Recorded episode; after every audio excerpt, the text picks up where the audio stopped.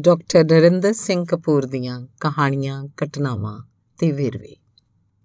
ਪਹਿਲਾ ਵੇਰਵਾ, ਪੋਲੈਂਡ ਸ਼ਰਾਫਤ ਲਈ ਪ੍ਰਸਿੱਧ ਹੈ। ਇਸਤਰੀ ਪ੍ਰਤੀ ਸਤਕਾਰ ਸ਼ਰਾਫਤ ਦਾ ਆਧਾਰ ਤੇ ਪੈਮਾਨਾ ਹੈ। ਪੋਲਿਸ਼ ਇਸਤਰੀ ਲਈ ਖੁੱਲਾ ਦਰਵਾਜ਼ਾ ਫੜ ਕੇ ਰੱਖਣਗੇ। ਇਸਤਰੀ ਦਾ ਲੰਮਾ ਕੋਟ ਲਾਉਣ ਵਿੱਚ ਮਦਦ ਕਰਨਗੇ। ਉਸ ਲਈ ਕੁਰਸੀ ਖਿੱਚ ਕੇ ਚੁੱਕ ਕੇ ਨੇੜੇ ਕਰਨਗੇ। ਪ੍ਰਸੰਨ ਕਰਨ ਵਾਲੇ ਸ਼ਬਦ ਬੋਲਣਗੇ, ਆਪਣੇ ਬੁੱਲਾਂ ਨਾਲ ਉਹਦੇ ਹੱਥ ਚੁੰਮਣਗੇ। ਉੱਥੇ ਲੜਕੇ ਪਾਲੇ ਹੀ ਐਵੇਂ ਜਾਂਦੇ ਹਨ ਕਿ ਉਹਨਾਂ ਵਿੱਚ ਬਹਾਦਰੀ ਤੇ ਇਸਤਰੀ ਪ੍ਰਤੀ ਸਤਕਾਰ ਜਹੇ ਗੁਣ ਹੋਣ। ਅਗਲੀ ਘਟਨਾ।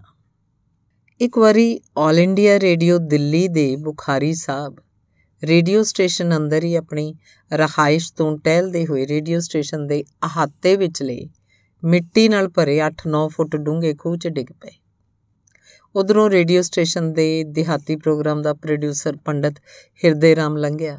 ਉਹਨੇ ਬੁਖਾਰੀ ਸਾਹਿਬ ਦੀਆਂ ਆਵਾਜ਼ਾਂ ਸੁਣ ਕੇ ਖੂਹ ਤੇ ਜਾ ਕੇ ਬੁਖਾਰੀ ਸਾਹਿਬ ਨੂੰ ਆਖਿਆ, ਮੈਂ ਆਪਣੀ ਪਗੜੀ ਲਮਕਾਉਂਦਾ, ਤੁਸੀਂ ਇਹਦਾ ਸਿਰਾ ਫੜ ਲਓ, ਮੈਂ ਤੁਹਾਨੂੰ ਉੱਪਰ ਖਿੱਚ ਲਾਂਗਾ।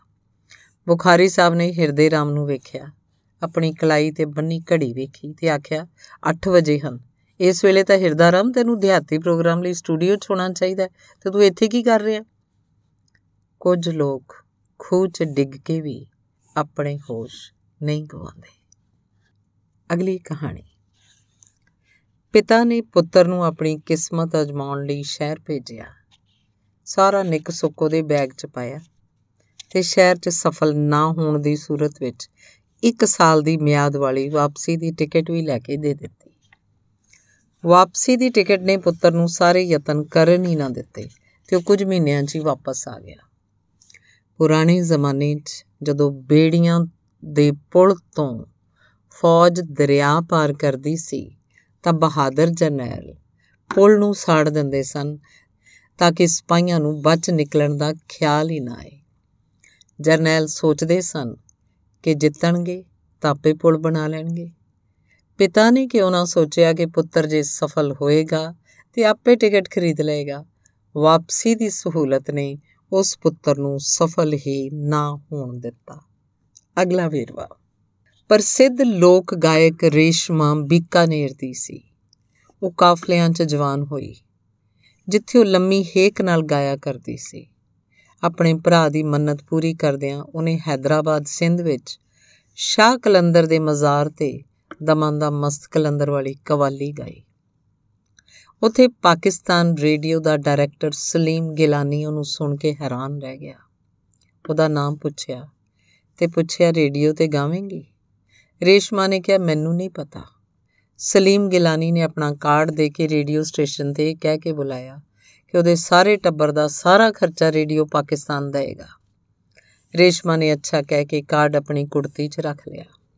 ਕਾਫਲਾ ਘੁੰਮਦਾ ਘਮਾਉਂਦਾ 2 ਸਾਲ ਮਗਰੋਂ ਮੁਲਤਾਨ ਅਪੜਿਆ, ਜਿੱਥੇ ਟੱਬਰ ਦੇ ਲੋਕਾਂ ਨੇ ਸੋਚਿਆ ਕਿ ਚੱਲ ਕੇ ਕਰਾਚੀ ਵੇਖੀਏ। ਰੇਸ਼ਮ ਨੇ ਲੱਭ ਲਭਾ ਕੇ ਸਲੀਮ ਗਿਲਾਨੀ ਦਾ ਕਾਰਡ ਲੱਭਿਆ ਤੇ ਪੁੱਛਦੇ ਪੁੱਛਾਉਂਦੇ ਰੇਡੀਓ ਸਟੇਸ਼ਨ ਵੇਖਣ ਆ ਗਏ, ਪਰ ਦਰਬਾਨ ਨੇ ਅੰਦਰ ਨਾ ਜਾਣ ਦਿੱਤਾ। ਰੇਸ਼ਮਾ ਨੇ ਕਿਹਾ, ਗਿਲਾਨੀ ਨੇ ਬੁਲਾਇਆ ਸੀ। ਕੋਲੋਂ ਲੰਘਦੇ ਇੱਕ ਕਰਮਚਾਰੀ ਨੇ ਪੁੱਛਿਆ, ਕਦੋਂ ਬੁਲਾਇਆ ਸੀ? ਰੇਸ਼ਮਾ ਨੇ ਕਿਹਾ 2 ਸਾਲ ਪਹਿਲਾਂ। ਕਰਮਚਾਰੀ ਨੇ ਕਿਹਾ, ਬੜੀ ਜਲਦੀ ਆ ਗਏ ਤੁਸੀਂ।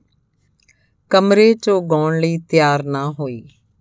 ਮਜ਼ਾਰ ਤੇ ਗਾਇਆ ਤੇ ਜਦੋਂ ਰੇਸ਼ਮਾ ਦੇ ਗਾਣੇ ਰੇਡੀਓ ਤੇ ਚੱਲੇ ਤਾਂ ਪਾਕਿਸਤਾਨ ਦਾ ਸਾਹ ਖਿੱਚਿਆ ਗਿਆ ਤੇ ਸਭ ਪਾਸੇ ਰੇਸ਼ਮਾ ਰੇਸ਼ਮਾ ਹੋ ਗਈ। ਸ਼ੋਹਰਤ ਨੇ ਰੇਸ਼ਮਾ ਲੱਭ ਲਈ ਸੀ। ਅਗਲਾ ਵੀਰਵਾ। ਜਦੋਂ ਬਰਫ਼ ਪੈਂਦੀ ਹੈ ਤਾਂ ਦੇਖਣ ਨੂੰ ਲੱਗਦਾ ਹੈ ਕਿ ਛੋਟੇ-ਛੋਟੇ ਜੀਵ ਬਰਫ਼ ਥੱਲੇ ਦਬ ਕੇ ਮਰ ਜਾਂਦੇ ਹੋਣਗੇ। ਪਰ ਕੁਦਰਤ ਉਹਨਾਂ ਦੀ ਰੱਖਿਆ ਕਰਦੀ ਹੈ। ਜਦੋਂ ਕਈ ਫੁੱਟ ਬਰਫ਼ ਪੈਂਦੀ ਹੈ ਤਾਂ ਬਰਫ਼ ਥੱਲੇ ਇਹਨਾਂ ਜੀਵਾਂ ਦੇ ਸਰੀਰਕ ਨਿੱਘ ਨਾਲ ਛੋਟੀਆਂ-ਛੋਟੀਆਂ ਛਤਰੀਆਂ ਵਾਂਗ ਖਾਲੀ ਨਿੱਗੀ ਥਾਂ ਬਣ ਜਾਂਦੀ ਹੈ, ਜਿਸ 'ਚ ਜੀਵ ਬੜੇ ਆਰਾਮ ਨਾਲ ਰਹਿੰਦੇ ਹਨ। ਬਾਹਰ ਭਾਵੇਂ ਤੂਫਾਨ ਚੱਲਣ, ਅੰਦਰ ਕੁਝ ਪਤਾ ਨਹੀਂ ਲੱਗਦਾ, ਇਹ ਕੁਦਰਤ ਦਾ ਇੰਤਜ਼ਾਮ ਹੈ। ਅਗਲੀ ਘਟਨਾ। ਅਮਰਤਾ ਪ੍ਰੀਤਮ ਨੂੰ ਸਾਹਿਤ ਅਕੈਡਮੀ ਦਾ ਇਨਾਮ ਮਿਲਿਆ ਸੀ। ਚੜ੍ਹਤ ਵਿੱਚ ਸੀ। ਉਹਨੇ ਨਾਗਮਣੀ ਰਸਾਲਾ ਆਰੰਭ ਕੀਤਾ। ਸਾਰੇ ਲੇਖਕ ਤੇ ਪਾਠਕ ਉਹਦੀ ਭਗਤ ਤੇ ਪੁਜਾਰੀ ਹੋ ਗਏ। ਇਹਨਾਂ ਦਿਨਾਂ 'ਚ ਸਮਕਾਲੀ ਲੇਖਿਕਾ ਕ੍ਰਿਸ਼ਨਾ ਸੋਪਤੀ ਨੇ ਤਿੰਨ ਦਹਾਕੇ ਤੋਂ ਅਧੂਰਾ ਪਿਆ ਨੋਵਲ ਜ਼ਿੰਦਗੀ ਨਾਮਾ ਦੇ ਨਾਂ ਅਧੀਨ ਪ੍ਰਕਾਸ਼ਿਤ ਕੀਤਾ ਤਾਂ ਸਾਰੇ ਸਾਹਿਤਿਕ ਹਲਕਿਆਂ 'ਚ ਹਲਚਲ ਮਚ ਗਈ। ਅਮਰਤਾ ਸਹਾਰ ਨਾ ਸਕੀ ਤੇ ਕੁਝ ਦਿਨਾਂ ਮਗਰੋਂ ਅਮਰਤਾ ਨੇ ਹਰ ਦੱਤ ਦਾ ਜ਼ਿੰਦਗੀ ਨਾਮਾ ਪ੍ਰਕਾਸ਼ਿਤ ਕੀਤਾ, ਜਿਸ ਦਾ ਟਾਈਟਲ ਭੁਲੇਖਾ ਪਾਉ ਸੀ। ਰੋਜ਼ ਪ੍ਰਗਟਾਉਣ ਲਈ ਕ੍ਰਿਸ਼ਨਾ ਸੋਪਤੀ ਨੇ ਅਮਰਤਾ ਨੂੰ ਫੋਨ ਕੀਤਾ। ਇੱਕ ਦੋ ਵਾਕਾਂ ਮਗਰੋਂ ਅਮਰਤਾ ਨੇ ਫੋਨ ਕੱਟ ਦਿੱਤਾ। ਜਿਵੇਂ ਕਹਿ ਰਹੀ ਹੋਵੇ, ਜਾ ਜੋ ਕਰਨਾ ਕਰ ਲੈ। ਤੇ ਜੇ ਅਮਰਤਾ ਫੋਨ ਤੇ ਭੈੜਾ ਵਿਹਾਰ ਨਾ ਕਰਦੀ, ਤਾਂ ਸ਼ਾਇਦ ਮੁਕਦਮੇ ਦੀ ਨੌਬਤ ਨਾ ਆਉਂਦੀ। ਇੱਕ ਦਿਨ ਪਤਾ ਲੱਗਿਆ ਕਿ ਸੋਪਤੀ ਵੱਲੋਂ ਮੁਕਦਮਾ ਹੋ ਗਿਆ। ਮੁਕਦਮਾ ਚੱਲਦਾ ਰਿਹਾ। ਪੇਸ਼ੀਆਂ ਪੈਂਦੀਆਂ ਰਹੀਆਂ। ਸੋਪਤੀ ਨੇ ਜ਼ਿੰਦਗੀ ਨਾਮਾਂ ਦੇ ਅਗਲੇ ਭਾਗ ਲਿਖਣੇ ਸਨ। ਅਮਰਤਾ ਵੀ ਮੁਕਦਮੇ 'ਚ ਉਲਝੀ ਰਹੀ। ਦੋਵੇਂ ਕੋਈ ਮੁੱਲਵਾਨ ਰਚਨਾ ਨਾ ਕਰ ਸਕੀਆਂ।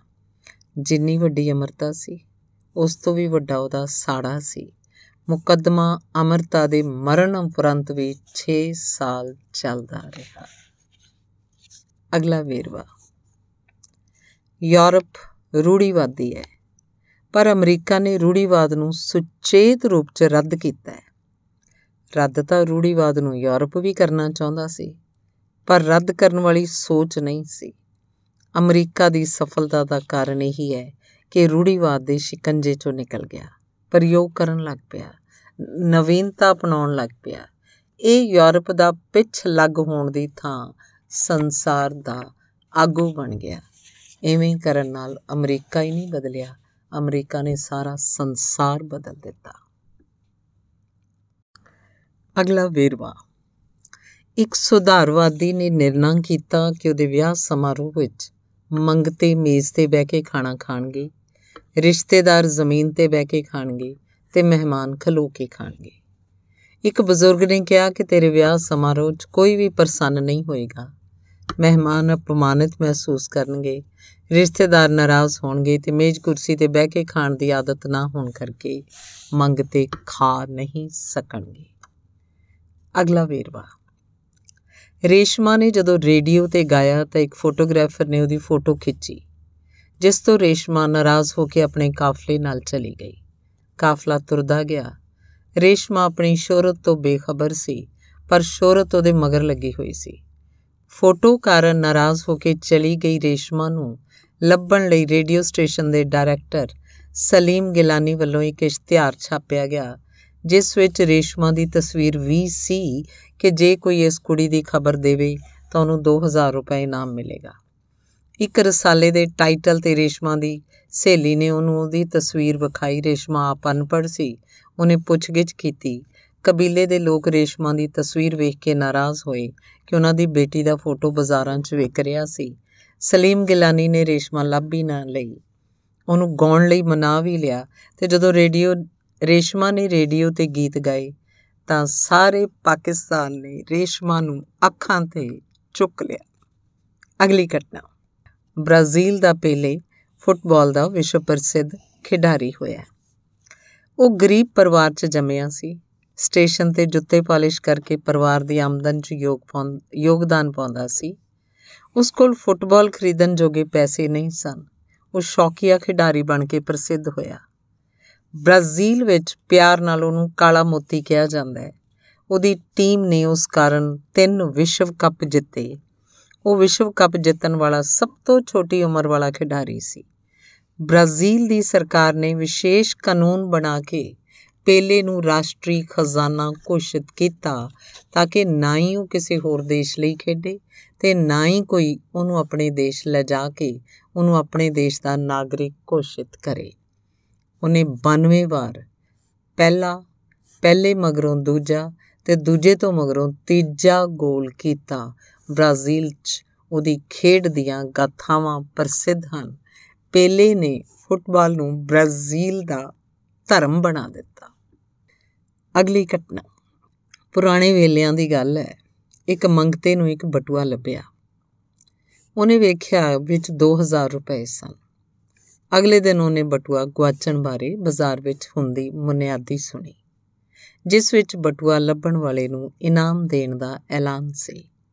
ਬਟੂਆ ਮਾਲਕ ਨੂੰ ਵਾਪਸ ਕਰਦਿਆਂ ਜਦੋਂ ਉਹਨੇ ਇਨਾਮ ਮੰਗਿਆ ਤਾਂ ਮਾਲਕ ਨੇ ਕਿਹਾ, ਇਨਾਮ ਤਾਂ ਤੂੰ ਪਹਿਲਾਂ ਹੀ ਲੈ ਗਿਆ ਇਸ 'ਚ 3000 ਰੁਪਏ ਸਨ, ਪਰ ਹੁਣ ਕੇਵਲ 2000 ਹਨ। ਮੰਗਤੇ ਨੇ ਕਿਹਾ, ਫੈਸਲੇ ਲਈ ਚਲੋ, ਅਦਾਲਤ ਚੱਲਦੇ ਹਾਂ। ਅਦਾਲਤ ਵਿੱਚ ਬੈਠੇ ਜੱਜ ਨੇ ਦੋਹਾਂ ਨੂੰ ਸੁਣਿਆ ਤੇ ਕਿਹਾ, ਤੁਸੀਂ ਦੋਵੇਂ ਸਹੀ ਹੋ। ਇਨਸਾਫ ਹੋਏਗਾ।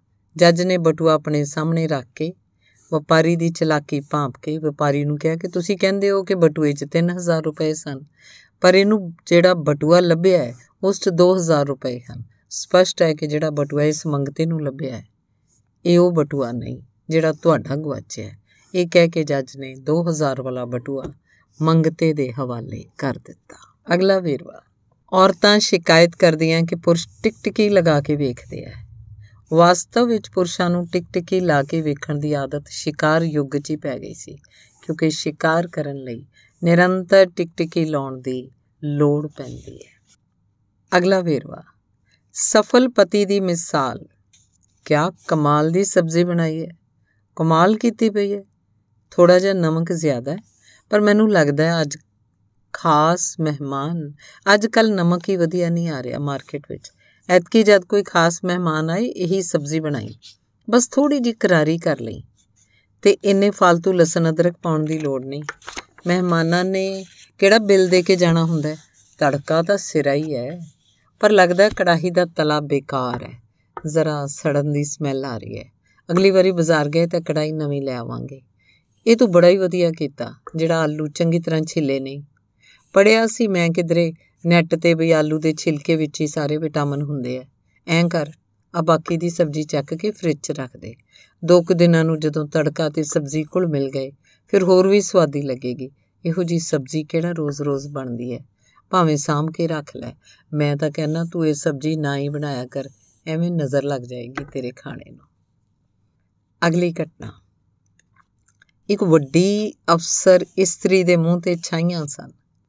ਉਹਦੀ ਸਹੇਲੀ ਨੇ ਦੱਸਿਆ ਵੀ ਇਹਦਾ ਇਲਾਜ ਇੱਕ ਬਜ਼ੁਰਗ ਕਰ ਸਕਦਾ ਹੈ। ਛਾਈਆਂ ਵਾਲੀ ਇਸਤਰੀ ਉਸ ਬਜ਼ੁਰਗ ਕੋਲ ਗਈ। ਬਜ਼ੁਰਗ ਹਕੀਮ ਨਹੀਂ ਸੀ, ਪਰ ਮਨੁੱਖੀ ਮਨ ਦਾ ਮਾਹਿਰ ਸੀ। ਉਹਨੇ ਕਿਹਾ, ਇਲਾਜ ਸੰਭਵ ਹੈ, ਪਰ ਤੁਸੀਂ ਕਰਨਾ ਨਹੀਂ। ਇਸਤਰੀ ਨੇ ਕਿਹਾ, ਤੁਸੀਂ ਜਿਵੇਂ ਕਹੋਗੇ, ਮੈਂ ਉਵੇਂ ਕਰਾਂਗੀ। ਬਜ਼ੁਰਗ ਨੇ ਕਿਹਾ, ਗੁਰਦੁਆਰੇ ਜਾ ਕੇ ਭਾਂਡੇ ਮਾਂਜੋ। ਗਵਾਂਡੀ ਦੇ ਘਰ ਅੱਗੇ ਰਸਤੇ ਤੇ ਝਾੜੂ ਮਾਰੋ। ਆਪਣੇ ਅੰਦਰੋਂ ਗੁੱਸਾ ਤੇ ਹਉਮੈ ਕੱਢੋ। ਇਛਾਈਆਂ ਦੂਰ ਹੋ ਜਾਣਗੀਆਂ। ਜਦੋਂ ਹਉਮੈ ਤਿਆਗ ਦਿਓਗੇ, ਤੁਹਾਨੂੰ ਮਿਰਚਾਂ ਮਸਾਲੇ ਚੰਗੇ ਲੱਗਣੇ ਬੰਦ ਹੋ ਜਾਣਗੇ। ਮਨ ਕਿਆਰੀ ਵਾਂਗ ਹੈ, ਤੁਸੀਂ ਵਿੱਚ ਮਿਰਚਾਂ ਬੀਜੀਆਂ ਹੋਈਆਂ ਸ਼ੈਤੂਤ ਵੀ ਬੀਜੇ ਜਾ ਸਕਦੇ ਆ। ਅਗਲੀ ਘਟਨਾ। ਰੇਸ਼ਮਾ ਆਪਣੀ ਸ਼ੋਹਰਤ ਤੋਂ ਬੇਖਬਰ ਸੀ। ਇੱਕ ਵਾਰੀ ਆਪਣਾ ਪਿੰਡ ਵੇਖਣ ਆਈ, ਜਿੱਥੇ ਉਹਦੇ ਬਜ਼ੁਰਗਾਂ ਦੀਆਂ ਕਬਰਾਂ ਸਨ। ਉੱਥੇ ਪੱਕੀ ਸੜਕ ਨਹੀਂ ਸੀ, ਪੀਣ ਵਾਲਾ ਪਾਣੀ ਨਹੀਂ ਸੀ। ਕੁਝ ਚਿਰ ਪਹਿਲਾਂ ਇੰਦਰਾ ਗਾਂਧੀ ਨੇ ਰੇਸ਼ਮਾ ਨੂੰ ਆਪਣੀ ਰਹਾਇਸ਼ ਤੇ ਗਾਉਣ ਲਈ ਬੁਲਾਇਆ ਸੀ। ਰੇਸ਼ਮਾ ਨੇ ਪਿੰਡ ਦੇ ਲੋਕਾਂ ਨੂੰ ਕਿਹਾ, ਮੈਂ ਦੁਬਾਰਾ ਆਵਾਂਗੀ ਤੇ ਤੁਹਾਡੀ ਬਾਦਸ਼ਾਹ ਗਾਂਧੀ ਨੂੰ ਮਿਲ ਕੇ ਅਰਜ਼ ਕਰਾਂਗੀ ਕਿ ਉਹ ਇੱਕ ਸੜਕ ਤਾਂ ਬਣਵਾ ਦੇਣ। ਮੈਂ ਵੱਡੀਆਂ ਮਹਿਫਲਾਂ 'ਚ ਗਾ ਕੇ ਰੁਪਿਆ ਇਕੱਠਾ ਕਰਾਂਗੀ ਆਪਣੇ ਪਿੰਡ ਲਈ। ਉਹਨੇ ਹਿੰਦੁਸਤਾਨੀ ਮੇਜ਼ਬਾਨ ਨੂੰ ਕਿਹਾ, ਤੁਸੀਂ ਕਦੀ ਪਾਕਿਸਤਾਨ ਆਓ ਤਾਂ ਜ਼ਰੂਰ ਮਿਲਣਾ। ਮੇਰਾ ਪਤਾ ਲਿਖ ਲਓ। ਮੇਰੇ ਨਾਂ ਨਾਲ ਸਿੰਗਰ ਜ਼ਰੂਰ ਲਿਖਣਾ ਤੇ ਇਹ ਵੀ ਲਿਖਣਾ ਨਜ਼ਦੀਕ ਸ਼ਮਾ ਸਿਨਮਾ। ਉਹ ਇਸ ਗੱਲ ਤੇ ਜ਼ੋਰ ਪਾ ਰਹੀ ਸੀ ਕਿ ਪੂਰਾ ਪਤਾ ਲਿਖਣਾ। ਮਤਾ ਚਿੱਠੀ ਗਵਾਚ ਜਾਏ, ਉਹਨੂੰ ਨਹੀਂ ਸੀ ਪਤਾ ਕਿ ਰੇਸ਼ਮਾ ਲਿਖਣਾ ਹੀ ਕਾਫੀ ਸੀ। ਪਾਕਿਸਤਾਨ ਦੇ ਸਭ ਡਾਕੀਏ ਉਹਦਾ ਸ਼ਹਿਰ ਗਲੀ ਮਹੱਲਾ ਜਾਣਦੇ ਸੀ। ਦਰਅਸਲ ਜੇ ਕੋਈ ਸ਼ਮਾ ਸਿਨਮੇ ਦਾ ਜੇ ਕੋਈ ਸ਼ਮਾ ਸਿਨਮੇ ਦਾ ਪਤਾ ਪੁੱਛਦਾ ਤਾਂ ਉਹਨੂੰ ਇੰਨਾ ਹੀ ਦੱਸਣਾ ਕਾਫੀ ਸੀ। ਰੇਸ਼ਮਾ ਦੇ ਘਰ ਦੇ ਕੋਲ। ਅਗਲੀ ਕਹਾਣੀ। ਇੱਕ ਸ਼ਰਧਾਲੂ ਨੇ ਬੁੱਧ ਨੂੰ ਪੁੱਛਿਆ, ਮੈਂ ਗਰੀਬ ਕਿਉਂ ਆ? ਬੁੱਧ ਨੇ ਕਿਹਾ, ਤੂੰ ਇਸ ਲਈ ਗਰੀਬ ਹੈ ਕਿਉਂਕਿ ਤੂੰ ਉਦਾਰ ਨਹੀਂ, ਦਾਨ ਨਹੀਂ ਕਰਦਾ। ਦਾਨ ਕੀ ਕਰਾਂ? ਮੇਰੇ ਕੋਲ ਦਾਨ ਕਰਨ ਲਈ ਕੁਝ ਹੈ ਹੀ ਨਹੀਂ। ਇਹ ਤੇਰਾ ਭੁਲੇਖ ਹੈ। ਤੇਰੇ ਕੋਲ ਪੰਜ ਖਜ਼ਾਨੇ ਹਨ। ਤੇਰਾ ਚਿਹਰਾ ਹੈ ਤੂੰ ਆਪਣੀਆਂ ਮੁਸਕਰਾਹਟਾਂ ਮੁਫਤ ਵਿੱਚ ਦੇ ਸਕਦਾ ਹੈ। ਦੂਜੇ ਪ੍ਰਾਪਤ ਕਰਕੇ ਪ੍ਰਸੰਨ ਹੋਣਗੇ। ਤੇਰੇ ਕੋਲ ਅੱਖਾਂ ਹਨ। ਇਹਨਾਂ ਨਾਲ ਪਿਆਰ, ਦਇਆ ਤੇ ਹਮਦਰਦੀ ਨਾਲ ਵੇਖ ਕੇ ਹੋਰਾਂ ਨੂੰ ਪ੍ਰਸੰਨ ਕਰ। ਤੇਰਾ ਮੂੰਹ ਹੈ। ਮੂੰਹ 'ਚ ਜ਼ਬਾਨ ਹੈ। ਆਪਣੀ ਬੋਲ ਬਾਣੀ ਨਾਲ ਦੂਜਿਆਂ ਦਾ ਮਹੱਤਵ ਉਜਾਗਰ ਕਰ। ਖੁਸ਼ ਕਰ। ਉਤਸ਼ਾਹ ਜਗਾ। ਤੇਰੇ ਕੋਲ ਦਿਲ ਹੈ। ਪਿਆਰ ਦਾ ਮੁੱਖ ਭੰਡਾਰ ਭਾਵਨਾਵਾਂ ਦਾ ਸਾਗਰ ਦੂਜਿਆਂ ਦੀ ਜ਼ਿੰਦਗੀ ਨੂੰ ਪ੍ਰਭਾਵਿਤ ਕਰ। ਪੰਜਵਾਂ ਖਜ਼ਾਨਾ ਤੇਰਾ ਸਰੀਰ ਹੈ। ਚੰਗੇ ਕਾਰਜਾਂ ਰਾਹੀਂ ਤੂੰ ਇਸ ਹਰ ਕਿਸੇ ਨੂੰ ਪ੍ਰਸੰਨ ਕਰ ਸਕਦਾ ਹੈ। ਜਿਨ੍ਹਾਂ ਨੂੰ ਮਦਦ ਦੀ ਲੋੜ ਹੈ, ਮਦਦ ਕਰ। ਮਦਦ ਪੈਸੇ ਦੀ ਨਹੀਂ ਹੁੰਦੀ। ਨਿੱਕੇ ਨਿੱਕੇ ਕਰਮ ਤੇ ਕਾਰਜ ਬੁਝੇ ਹੋਏ ਦੀਵੇ ਜਗਾ ਦਿੰਦੇ ਆ। ਇਹ ਸਭ ਤੇਰੇ ਕੋਲ ਹੈ। ਹੋਰਾਂ ਨੂੰ ਦੇ। ਤੈਨੂੰ ਅਮੀਰੀ ਦਾ ਅਹਿਸਾਸ ਹੋਏਗਾ। ਧੰਨਵਾਦ।